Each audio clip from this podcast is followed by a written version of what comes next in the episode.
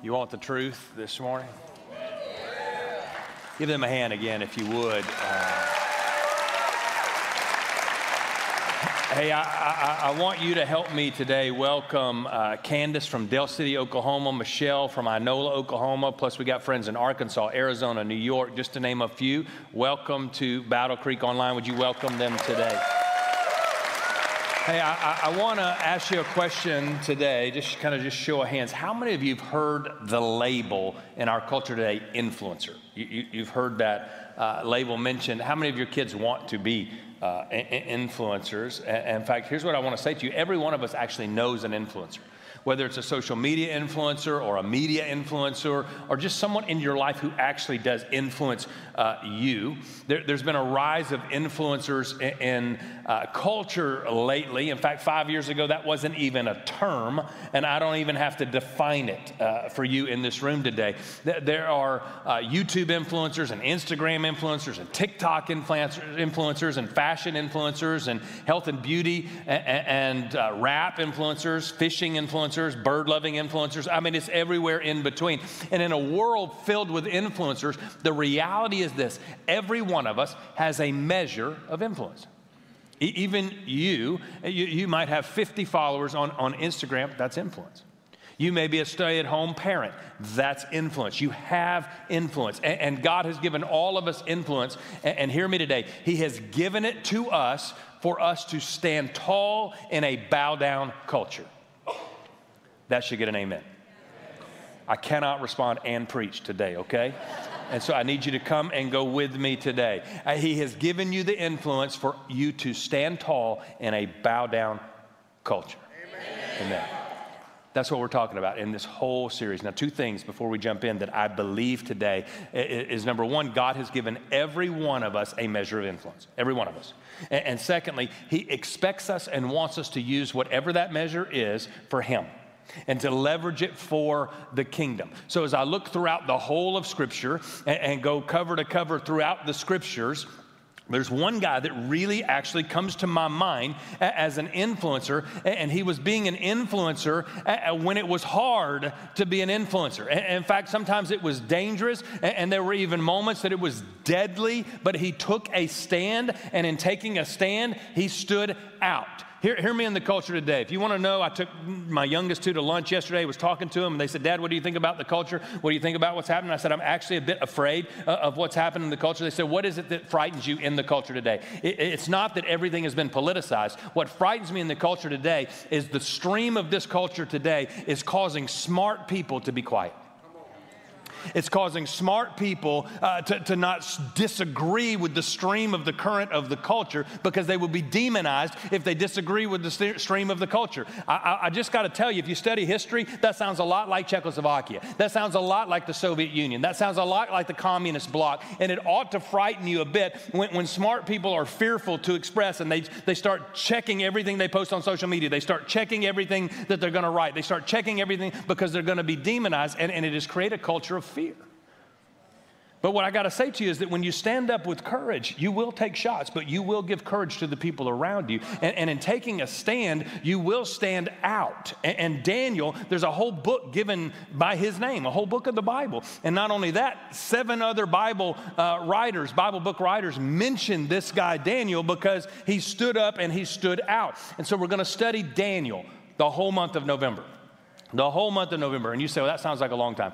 We could spend three, four months in the book of Daniel if, if we really took a notion to dive into this thing. So if you got your Bible, jump into Daniel. Uh, and here's the scene as we start chapter 1, verse 1.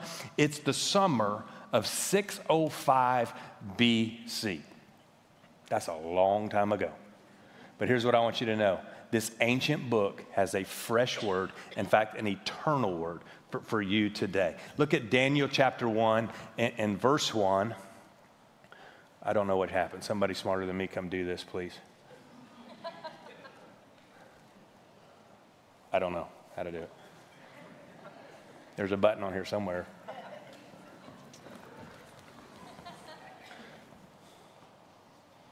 Yeah, Josh is smarter than me. Thank you for fixing it. And please don't allow that to ever happen again. Daniel 1 and, and, and, verse 1. during the third year of the king of Jehoiakim's reign. Listen, Jehoiakim is the king of Judah, okay? This is the people of God. This is God's king. This is God's leader. That's where the context starts, okay? Do you understand? It's not beginning with the world, it's not beginning with Babylon. The context is always God and what he's doing and his people. Now, his people were not walking with him, so the, the, the whole scene shifts almost immediately. You don't even have to get to verse 2 for the whole scene to shift. King Nebuchadnezzar of Babylon, circle that in your Bible, we'll come back and talk about it in a minute came to Jerusalem and besieged it. Now, what does that mean, besieged it? It's like a forced quarantine right? That the army of Babylon under Nebuchadnezzar marched up to the hill of Jerusalem, surrounded the whole city, and, and blocked the supplies coming into the city. And, and so, no food, no water. So, eventually, they're going to run out of those things. They will have to come out and they will have to surrender. So, what on earth is going on? How, how did the scene shift so quickly from the people of God, the things of God, to, to this is taking place in Jerusalem? What's happening there?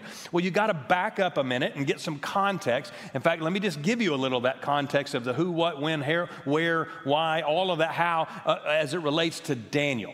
If you look at the whole Old Testament, okay? The whole Old Testament, it's not a bunch of isolated stories. It's actually one story told in multiple stages, okay? So let me just teach you today as we begin. Uh, before I preach, I'm going to teach for just a minute, okay? The, the, the first stage uh, uh, of the Old Testament is what we call uh, the book of Genesis, okay? It's the whole first stage, and it covers all the way from creation through the whole family uh, of Abraham. In Genesis, when we get to the end of Genesis, where do the people of God find themselves? Yeah, in Egypt. They're in Egypt, right? And so we enter stage two, which covers the next four books of the Bible, but, but this is really about them coming out of Egypt, them exodusing, them going into what is the Bible refers to as the promised land, okay? That's stage two. Stage three is really all about the rise uh, of David, how he became the greatest king over all of Israel. And in every stage, by the way, throughout the whole Old Testament, the whole New Testament, it has the fingerprints of Jesus all over it all over it, okay? In fact, uh, I, last week I spent several days, pulled myself away from the office, didn't take any calls, no tech. I just started studying for Christmas and I'm working hard on Christmas. And I got so far on it, I wrote this Christmas and Christmas 2021. And, and, and the reason is, is because when you dive into the Bible and you begin to look for Jesus, you begin to look for Christmas, you begin to look for the promises of God. It's in every verse of the Bible, it's in every chapter of the Bible. And the whole Old Testament has Jesus' fingerprints on it. In fact, in the New Testament, Jesus is referred to, what happened? Jesus is referred to as the son of David, right? He's the son of David. Why do they refer to him as the son of David? They're showing his bloodline. They're, showing the fact that he is the king of kings. They're showing that he is uh, the king in the line of David. By the way, you get to the fourth stage, and this is the fall of Israel. And this is bad times for the people of God, right? The kings get progressively worse and worse. They follow after idols and they sin. And God promised, if you do that, I'm going to spit you out of the land. And which brings us into the fifth stage, which you call the exile. Now, what, why did I set all that up? Because I want you to understand where Daniel falls in all this. Daniel is here. He's one of the prophets that God rises up while the people are not living in Jerusalem. They're actually in exile in, in Babylon, right? And, and, it changes powers over and over and over. But this is what's happening. And Daniel is prophesying. And this is what's going on here. He's a prophet in the exile about 600 years before Jesus shows up on the scene. Now, speaking of years and dates, I've gotten lots of comments and lots of suggestions and lots of material sent to me. Uh, I, I announced Daniel, and all of a sudden, y'all came out of the woodwork right? And, and, you're like, hey, do you have this? Have you studied this? I want to know about this. I want to know the visions, the fulfillments. And quite honestly, you put a lot of pressure on me the last few years. and, and, and listen, I love you, but those of you who are into all of that, you are nerds. Bible nerds, but you're, you're, the best kind of nerd, and I'm one of you, actually. I'll, I'll, just confess that up here. I try to pretend cool, but I'm actually one of you. And, and, but, but they're not all nerds. And so, what we can't do is dive down in there and swim around in the deep the whole time. Well, we're going to have to come up for air periodically as we walk through this and make it applicable to exactly where you're living uh, today, okay? But I, I found something, and, and I'd seen it once before about 20 years ago, but I found it again this week as I was looking at it. I want to show it to you because I got really excited about it. And so I'm going to nerd out for just a minute with you, okay? And, and I want you to see this. Now, in Ezekiel chapter 4, just write this down because you're going to email me later. I'm going to say you should have wrote it down. Ezekiel chapter 4, I'm going to cover it very, very fast. But in Ezekiel chapter 4, there is a prophecy from God of punishment.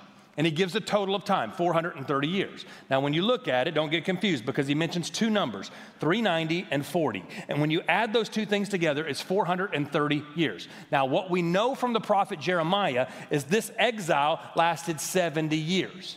So when you take that 430 and subtract 70 from it, what do you do with those years that are left? What do, what do you do with those 360 years that are left over?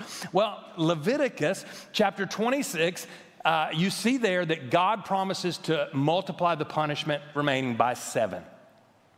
He says, You're gonna, you, you're not doing it right. I'm gonna punish you seven times more. Now, when you take that number, 360, and you multiply it times seven, you get 2,520 years. But that's 360 day years. The, the year in the Bible is 360 days long. But we live in how many days per year? 365. So if you factor a 365 current year and, and, current calendar into this number of years, you factor in the leap years. You got to do that every so often, right? The Julian calendar versus the Gregorian Reformed uh, calendar. And by the way, if you understood everything I just said, you are for sure a nerd. But you factor all of that together, and here's what you come out with 2,483 years, nine months, and 21 days. To which you say, wow. Amazing. What am I supposed to do with that? I'm glad you asked. If you take that period of time and you add it to the decree of Cyrus, remember Cyrus is mentioned, it says Daniel stayed faithful all the way to the time of Cyrus. King Cyrus, who came from Persia, made a declaration that the people of God could go home. They could go back to Israel. We know exactly the date that he made that declaration. Now, watch what happens. From the decree of Cyrus, 2,438 years, 9 months, 21 days, brings you to May 14th, 1948. You say, what is that? That is the day that Israel became a state again in some of your lifetimes, that's when that happened. What do you mean? The Word of God is completely reliable. By the way, there was another declaration called the De- Decree of Artaxerxes. Artaxerxes made a decree that said not only are, can you be back, but you can actually start rebuilding the temple. Now, when you take that date and you add 2,438 years, 9 months, and 21 days, you get to June 7th, 1967. That's the end of the Seven Days War in Jerusalem when Jerusalem became the capital of Israel again. So do the math, it does not lie lie. It proves the Word of God is the Word of God. And I'm telling you this and I'm showing you this for one reason to show you how reliable that book you hold in your hands is. That, that you are to develop a ferocious appetite for the Word of God. Because if you understand the context of the Word of God and the reliability of the Word of God that you are reading, it now has a better chance of changing you. And that's the point of the Word of God in our lives, right? And, and, and, so look what happens with this cat named Nebuchadnezzar. Watch. Verse 2 The Lord gave him, the Lord gave him, the Lord gave him. Don't miss that.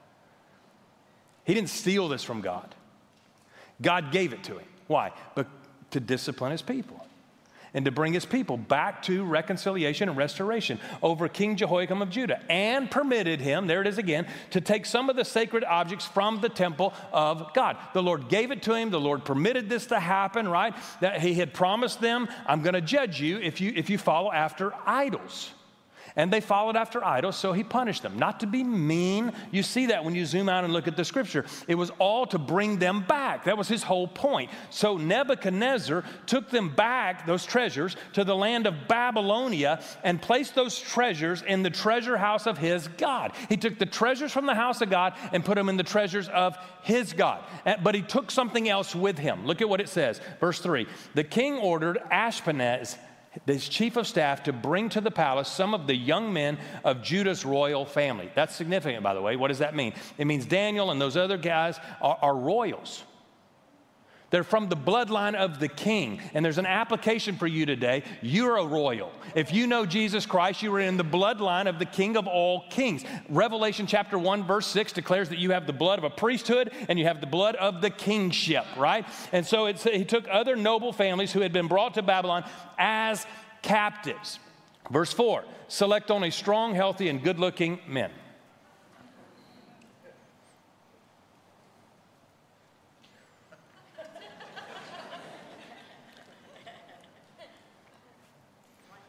That's the premium of Babylon. It's a standard that's not God's standard. It's a standard that has been put on our culture that comes from a place called Babylon. How young can you look? How pretty, pretty can you be? How smart can you be? And how long can you extend that uh, over your life? And we chase it with dollars and energy and everything else, right? And we, we, we spend our uh, whole first part of our life chasing wealth, and then the last half of our life, we spend all the wealth chasing youth. It's a premium that does not come from God Almighty. Make sure they're well versed in every branch of learning, gifted with knowledge and good judgment, and they're suited to serve in the royal palace. Train these young men in the language and the literature, underline that, of Babylon. Now, Babylon is an ancient kingdom, okay? It, it, it really existed in history. Do you remember history class? Very few of you said yes, right? And that's because what we do is we take those who only want to coach and don't want to teach. They didn't even vote register to vote, and we give them the civics class, right? To, to, to, teach us history, to teach us government. I'm not hounding on you as coaches. I love football. If you're a coach, I love you. Just vote. and, and, and, so when you remember history class, listen, listen, listen. That's okay because Babylon is the kingdom that comes after Assyria, okay? And before Cyrus and the Persians or the Medo Persian Empire, okay? So Babylon is today in what is present day Iraq. But, but the thing in this passage, that, that word Babylon is actually in the Hebrew the word Chaldean. Now, where have we heard that word Chaldean before? Anybody remember? Abraham. Remember, God called Abraham out of Ur of the Chaldeans. So, the very father of our faith, the very beginning of this whole lineage, is being called out of Babylon. From Abraham all the way to you and me, your father is calling you out of Babylon. But, but that word is actually a technical form of a word that means sorcerer or magician. In other words, these were the trained magicians who, who helped out the kings. Now you remember the story of King Arthur. Remember he had Merlin. Now why do you need? Why does a king need a, magi- a, magician? Because the, the kings depended upon the magicians to read the signs and to tell the signs of the time. Remember the wise men came from the east when Jesus was born. Do you follow? The Bible fits together. Now Nebuchadnezzar would take young men eh, from kingdoms that he conquered, and then he would train them in all kinds of magic arts. And one of the arts of magic that he would teach them was the interpretation of dreams. Jump to chapter two real quick. Verse 1 in chapter 2. One night during the second year of his reign, Nebuchadnezzar had such disturbing dreams that he couldn't sleep.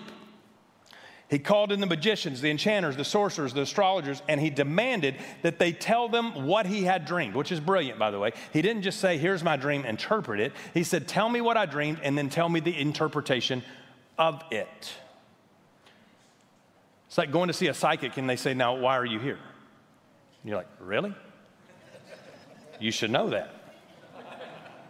Years ago in seminary, this is before GPS, as Meredith and I were driving around in downtown Dallas, and, and I was intimidated by the big city and, and not knowing where I was going. And I remember seeing on a poster board on the interstate in the middle of downtown Dallas, Psychic Convention next right. And I remember saying to Meredith, they should know that. so, so Nebuchadnezzar is angry. And, and he says, You can't tell me the dream, so I'm going to chase all of you down. I'm going to kill all of you. He's a bit dramatic. You'll find that all throughout the book. And, and, and, they start chasing down Daniel and his friends and all the magicians, all the wise people. And, and he says, I'm going to kill you. And then Daniel prays to the true God, the one true God. God gives him the dream and the interpretation of the dream. He goes to Nebuchadnezzar, and actually, he saves the lives of all of the wise people in, in that land. In fact, Nebuchadnezzar, when you read it, ends up confessing, Your God is the one true God. That's being an influencer. And that's what separated Daniel from the crowd. He took a stand, and when you do, mark it, you will stand out. And when you stand for God in the world, you will stand out, but you will also be an influencer. And we need influencers in this world today. We need godly influencers in this world today. And when I say world, listen, I'm, I'm, not talking about the people of the world. I'm not talking about for God so loves the world that, that he gave his one and only son. That, that's all I'm talking about being a lover of the world, the, the, the system of, of Babylon.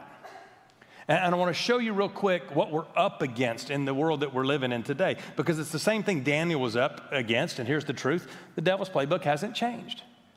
What Daniel was up against, we are up against. And there's a world system that rejects God, and we must reject it. And we must fight the thoughts of this world with the wisdom of God Almighty. And so, whatever situation you find yourself in today, I want you to know you can be an influencer right there in that moment. And you may feel like you're in exile. You may feel worn down. You may feel worn out. You may have lost a job. You may have lost a loved one. You may have lost uh, a, a, a relationship. Listen, we're all feeling it right now in the whole world. But here's the truth you need to be encouraged by today. When it feels like the world's falling apart, God is still in control. And this is the moment that we can be mega influencers. And in order to do that, we need to be wise about what the world is trying to do to us. And so I want to show you three ways today that the world is trying to snuff out all of your God given influence. Okay? Here, here's number one the world will try to rename you. When Nebuchadnezzar took over the kingdom, he did something very brilliant and very clever. He would take these young men and he would rename them. He would give them new names. Look, look at the next verse six. Daniel, Hananiah, Mishael, Mishael, and Azariah were four of the young men chosen from the tribe of Judah. Now, we were going to preach this series back in the spring when COVID hit, and I punted it all the way, not knowing that we would still be in all of this when God decided was the right time for us to do this. But when I started studying this about a year ago for this past spring, I wrote next to this verse in my Bible, what about the rest of them? Why are these four guys uh, listed all by themselves? I, I, maybe they didn't resolve. And their hearts, like Daniel and the others, resolved in their hearts. And do you know what happened to them? They became culturally relevant and spiritually irrelevant. Do you know that's possible? To become so culturally relevant that you are spiritually irrelevant. Look, look, look at verse 7. The chief of the staff renamed them with these Babylonian names. Daniel became Belteshazzar, Hananiah, Shadrach, Mishael, Meshach, Azariah, uh, uh, Abednego. That's a mouthful, by the way. And if I mispronounced any of them, you, you won't know. But, but why are we reading all of this? Okay, why does this even matter? You know that in the Old Testament, names were a big stinking deal and they mattered a lot. Your name was your identity, your name was your destiny. And these guys had great names Daniel, God is my judge. Hananiah, beloved of the Lord. Mishael, who is as God. Azariah, the Lord is my help. These are great godly names. But what were their names changed to? They were changed to names based on all the Babylonian gods. Nebuchadnezzar tried to take their godly names and flip the script. He tried to put on them uh, God names from the Babylonians. In fact, look at it uh, Prince of Baal, illuminated by the sun god, who is like unto the moon god, servant of the shining fire. Do you see what happens? And every time these boys were called by their new names, it was a reminder they were defeated. It, it, it was a reminder. Listen, listen. What names and what lies have been spoken over you? By your family or by society or by your own self talk that don't line up with what God has spoken over you. There is an attempt to reduce your identity to a single descriptor. And the point is this the world will try to rename you and distract you. Because if you find your identity any other place than Jesus, it won't hold water. We need to lean in on our identity that is found in Christ Jesus alone, that your identity is found in Christ first. You, you are a Christian who happens to be a man or a woman of God, but you're a Christian first. You, you are a Christian who happens to be black or Hispanic or white or whatever, right? But you are a Christian first. You cannot let the world define you. The world wants to bring this all down to some sort of gender issue or some sort of choice in the matter or some sort of this, that, and the other. But God is saying, no, no, no, no, no. Your identity is not there. Your identity goes up multiple levels, right? And we can't, we can't get in the trap of defining ourselves either. We don't know enough to define ourselves. We have to lean into what God says about us. And the enemy tries to confuse us by confusing our identity, and he will lay on you a false label. And the identity knows how powerful your identity is in Christ Jesus. You remember the girl named Liz Smart, Elizabeth Smart? You remember that name? She was abducted from her home uh, at like 14 years of age. I think this was back somewhere around the year 2000. And she was kept for a period of time, a long period of time, uh, maybe a couple of years or something like that, in the home of this abductor. But as she retells the whole story, that that abductor would take her, put a wig on her and a hat, and would walk her through the city streets of her hometown, holding her hand. And she tells the story later that there was one moment, three or four months after she'd been abducted, that he was walking her through the streets, and a policeman approached them and said to them, I'm looking for this girl named Liz Smart, and showed them a picture. The abductor said, No, I don't know her. He showed the picture to Liz Smart and said, Do you know this girl, Liz Smart? Showing it to Liz Smart. And she said, No, I don't know her. She lied about her own identity and she remained a prisoner of that man that she was with. All she had to do in that moment was to say who she was, and she would have been set free. You've got to, child of God, declare who you are and whose you are. That your enemy will do anything he can do to stop you. And, and his strategy begins with trying to rename you. The, the second thing he will do is he'll rename you, but he also will try to tame you. And he will do what he can to snuff it out. He is afraid of God's power in and on you. And he will snuff it out, he will tamper it down, and he will try to tame you. Look at what Nebuchadnezzar did with Daniel. It's so very interesting, actually. Look at verse 5. The king assigned them a daily ration of food and wine from his own kitchens. Now, think about that. He's using their stomachs to entice them, their cravings to, to entice them. You, you, you got to hear me when you read Daniel, you see this that friendly captivity may be more dangerous.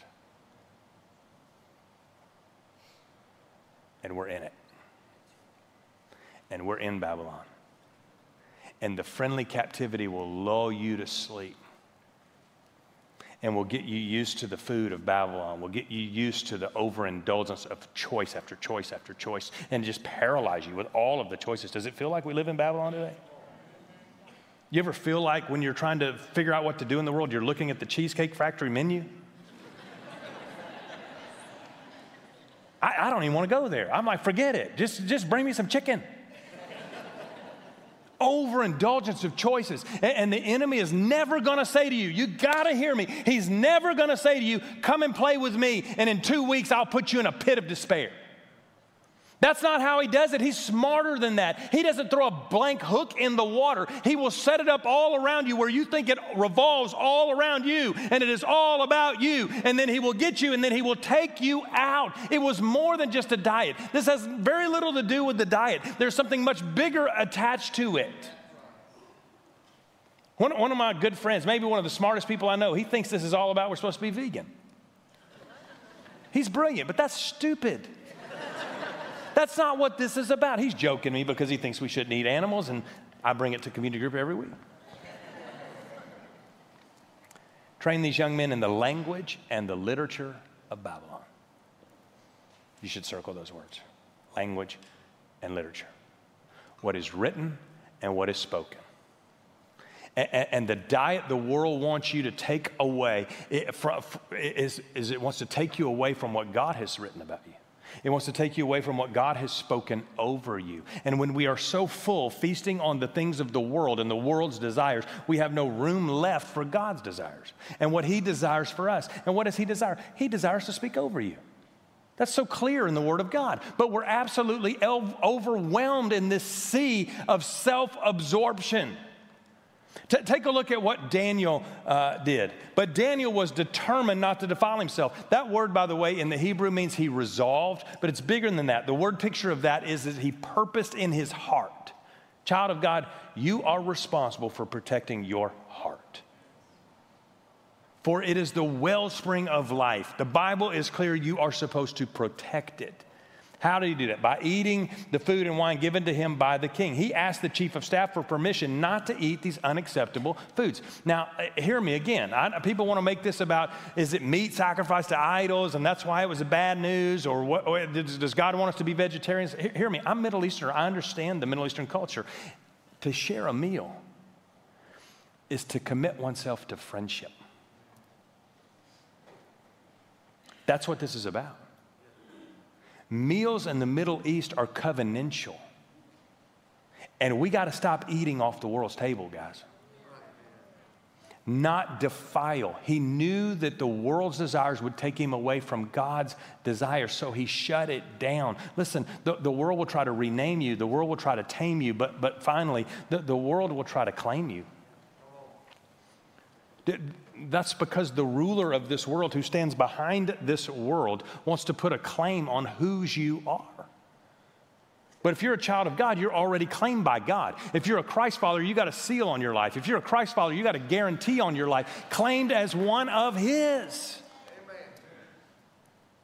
And we got to hold on to that claim and live that claim out in our lives. Daniel lived it out in the smallest way we can even imagine uh, in his diet. Daniel and his friends said, We're, we're not, we're going to eat God's food. We're not going to eat your food because Daniel knew what Jesus knew that we don't live by bread alone. We live our very lives by the very word that comes from the mouth of God. And they're saying you're getting us to major on your language and on your literature to take us away from what God has written and what God has spoken over us. And, and the world has a message for you when it comes to sin. It's no big deal. You're not hurting anybody. Live a little. As long as nobody gets injured in this thing or killed in this thing, go ahead and do what you want to do. Listen, Daniel's core conviction is not about diet. It was not a matter of food. This was the difference between hunger and craving. Listen, when, when I say to my children, What are you hungry for in the car? That conversation never goes well, by the way. And I don't know why, when we pull up to a drive through, I get nervous. I, I'm seeking a counselor on it. But I do. When I pull up to the drive-thru, I ask my kids, what do you want? And, and, and, they say, I have to see the menu. I mean, what do you mean you have to see the menu? You've been to Chick fil A 9,000 times. I got to see the menu. And we pull up, and the girl on the other side of the speaker or the teenager standing there with the iPad now, we're sitting there, and my kids can't make up their mind. And I don't know why it makes me so nervous, but I'm like, we should be more efficient than this. I just want to drive off and say, You're never eating again. It's a frustrating experience. But when we ask you, what are you hungry for? Really, what we're saying is, what do you want to eat? And technically, we're speaking about craving. Because cravings, actually, studied by psychologists, are actually all in your head.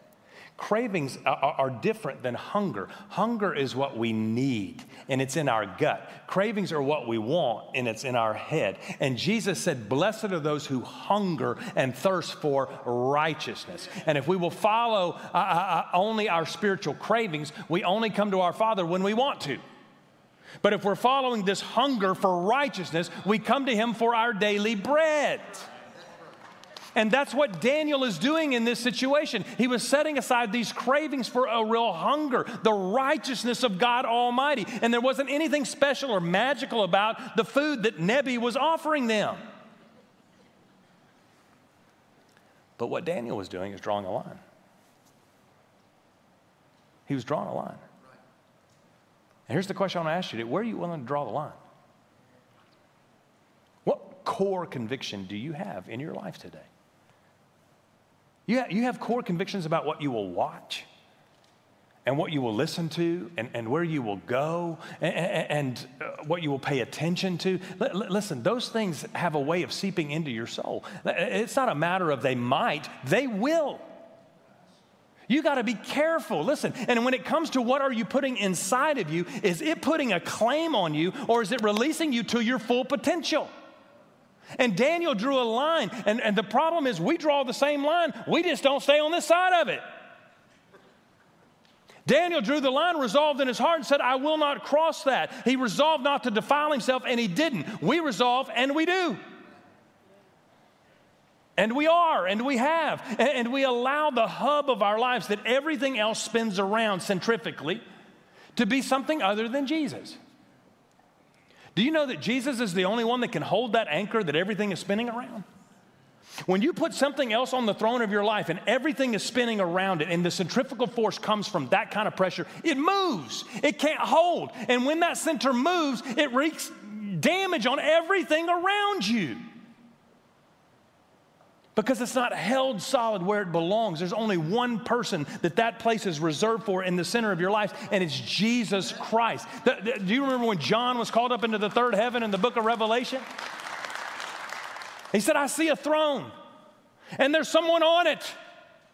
It's not an empty throne. He is sitting on his throne, the throne of all thrones, and that throne will hold. And when we put him on the throne of our lives and everything else spins around it, it will hold. And when we do what the world does and allow the world to claim us and allow the world to tame us and allow the world to rename us, it steals our identity. By the way, you can put anything in that hub you want to.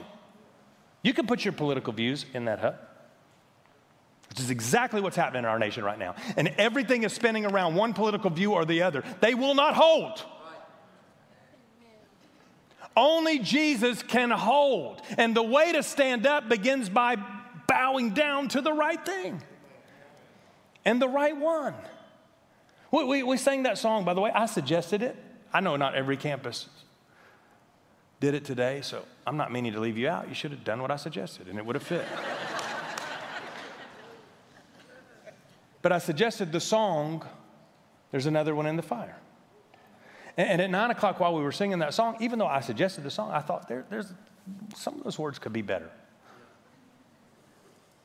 There's another one in the fire standing next to me. Let, let me just tell you theologically what, what, what we should say there. There's another one in the fire, and I'm bowing at his feet. And when I bow at his feet, he stands up in me. He's not your buddy, he's your God. And, and hear me today. When we are redeemed by him, our identity comes from that. And, and, this word about bowing down to the proper one, Jesus, is a Bible word that we don't talk about in our culture very much, but it is the most relevant word for our culture I can think of today. And it is the word repent.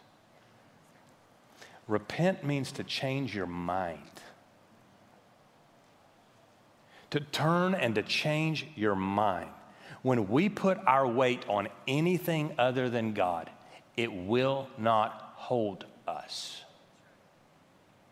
When God says that He's jealous for you and, and, and, He's jealous for your attention, it's not because He's afraid if you don't choose Him, He's to be left all alone, insufficient in of Himself. He knows that when you don't choose Him and you put your weight on something that cannot hold you, you will be injured in the process. He, he knows that there will be collateral damage in your life. But when we throw ourselves fully onto Him and, and turn to Him and change our minds, He will hold. When we put the burden of being a God in our lives on anything other than God, we will be damaged in the process. And look, it's no, it's no secret where we are in our country right now. We are in an election year. In a couple of days, we are in a massive election. And I think there is no excuse for a Christian not to vote. None. But you got to hear me today. That's not where we put our hope. I've lived long enough to watch both parties be in charge, and neither of them have brought revival. We don't put our hope there. Look, according to the Bible, uh, uh according to the Word of God, which is the sole authority for our lives, it's not the government that determines if the hand of God is on a nation. It's just not. God's word says it's my people, my church, my bride who determines that. I, told you I'm not covering charts, although I snuck a few in on you today. I kind of like put it on a spoon and tricked you into taking it. But if you look at the biblical chart, historical chart, and you look at which of the Old Testament historical books covers the history that covers the period of Daniel, it, it's Second Chronicles.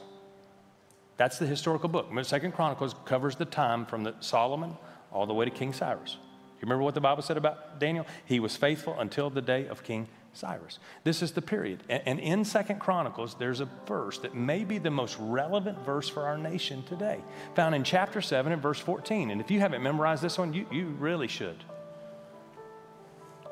If my people, not those people, not the ones who elected people, not, not, not those people, if my people my church, my bride, those who are called by my name, will humble themselves, will pray, will seek my face, and will turn from their wicked ways, God promises, I will hear from heaven.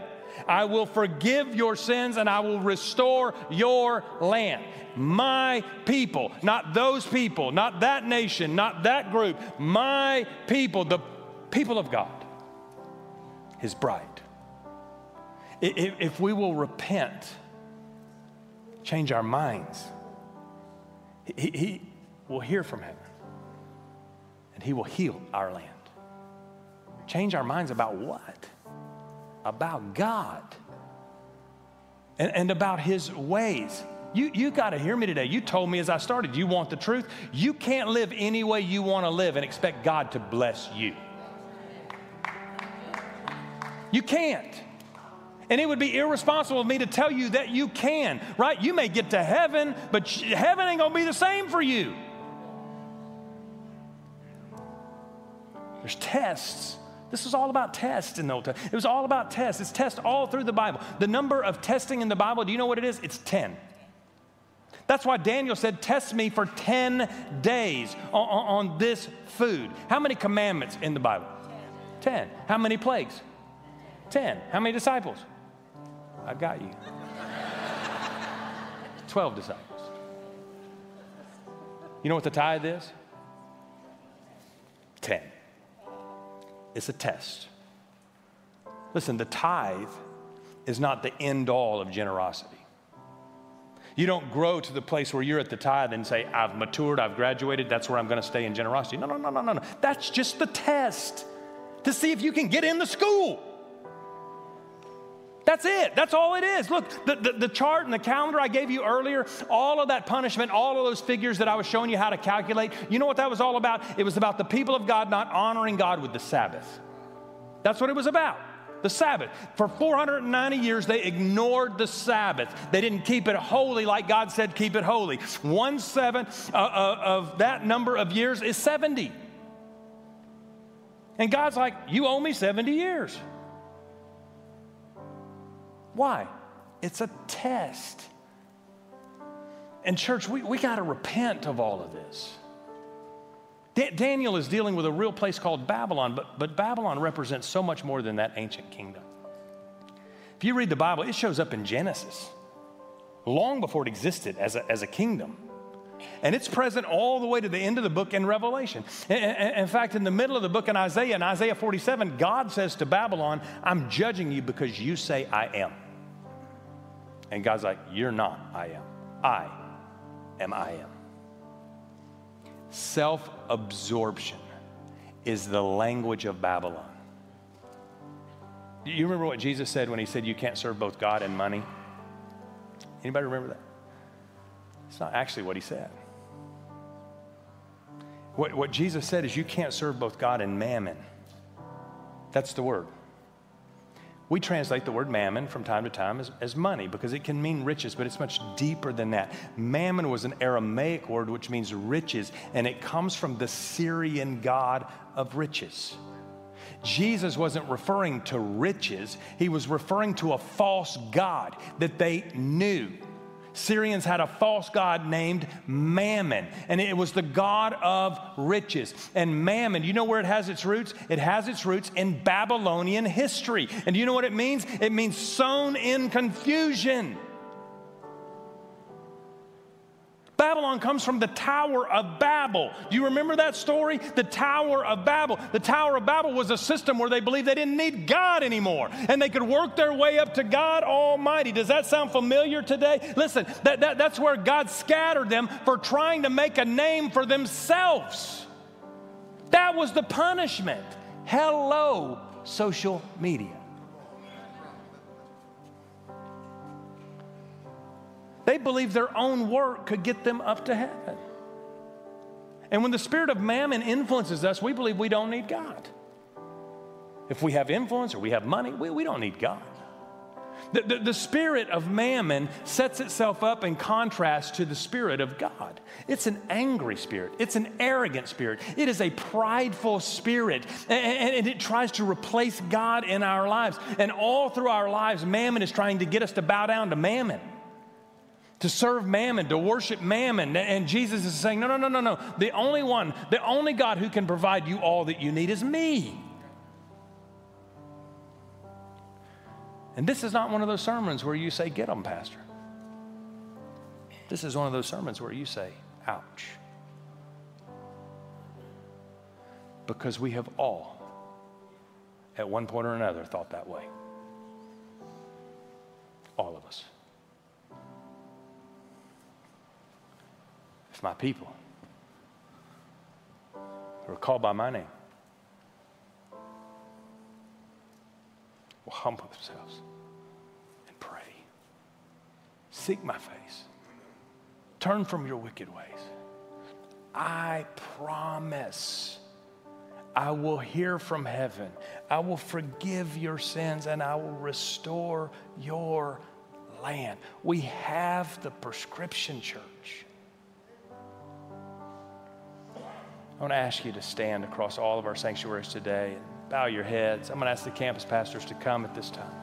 The reason I want you to stand as you bow your heads is because I actually don't think that staying where you're at is actually appropriate prescription for this moment.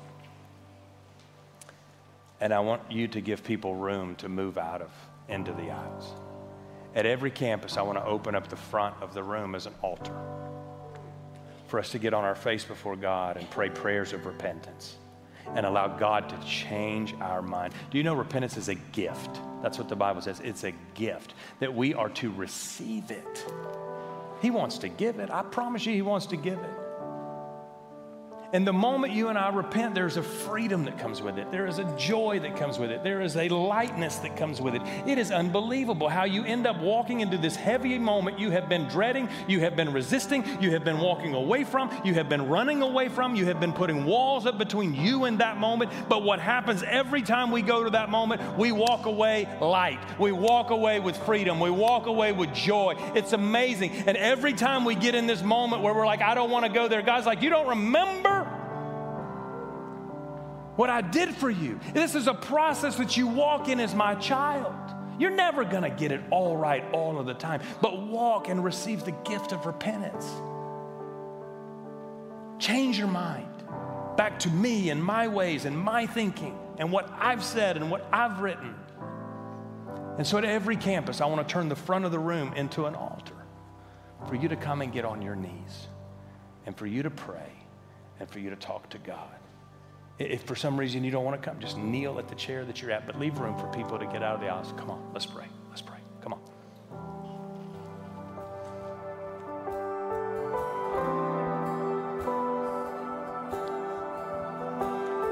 Could I just pray over you?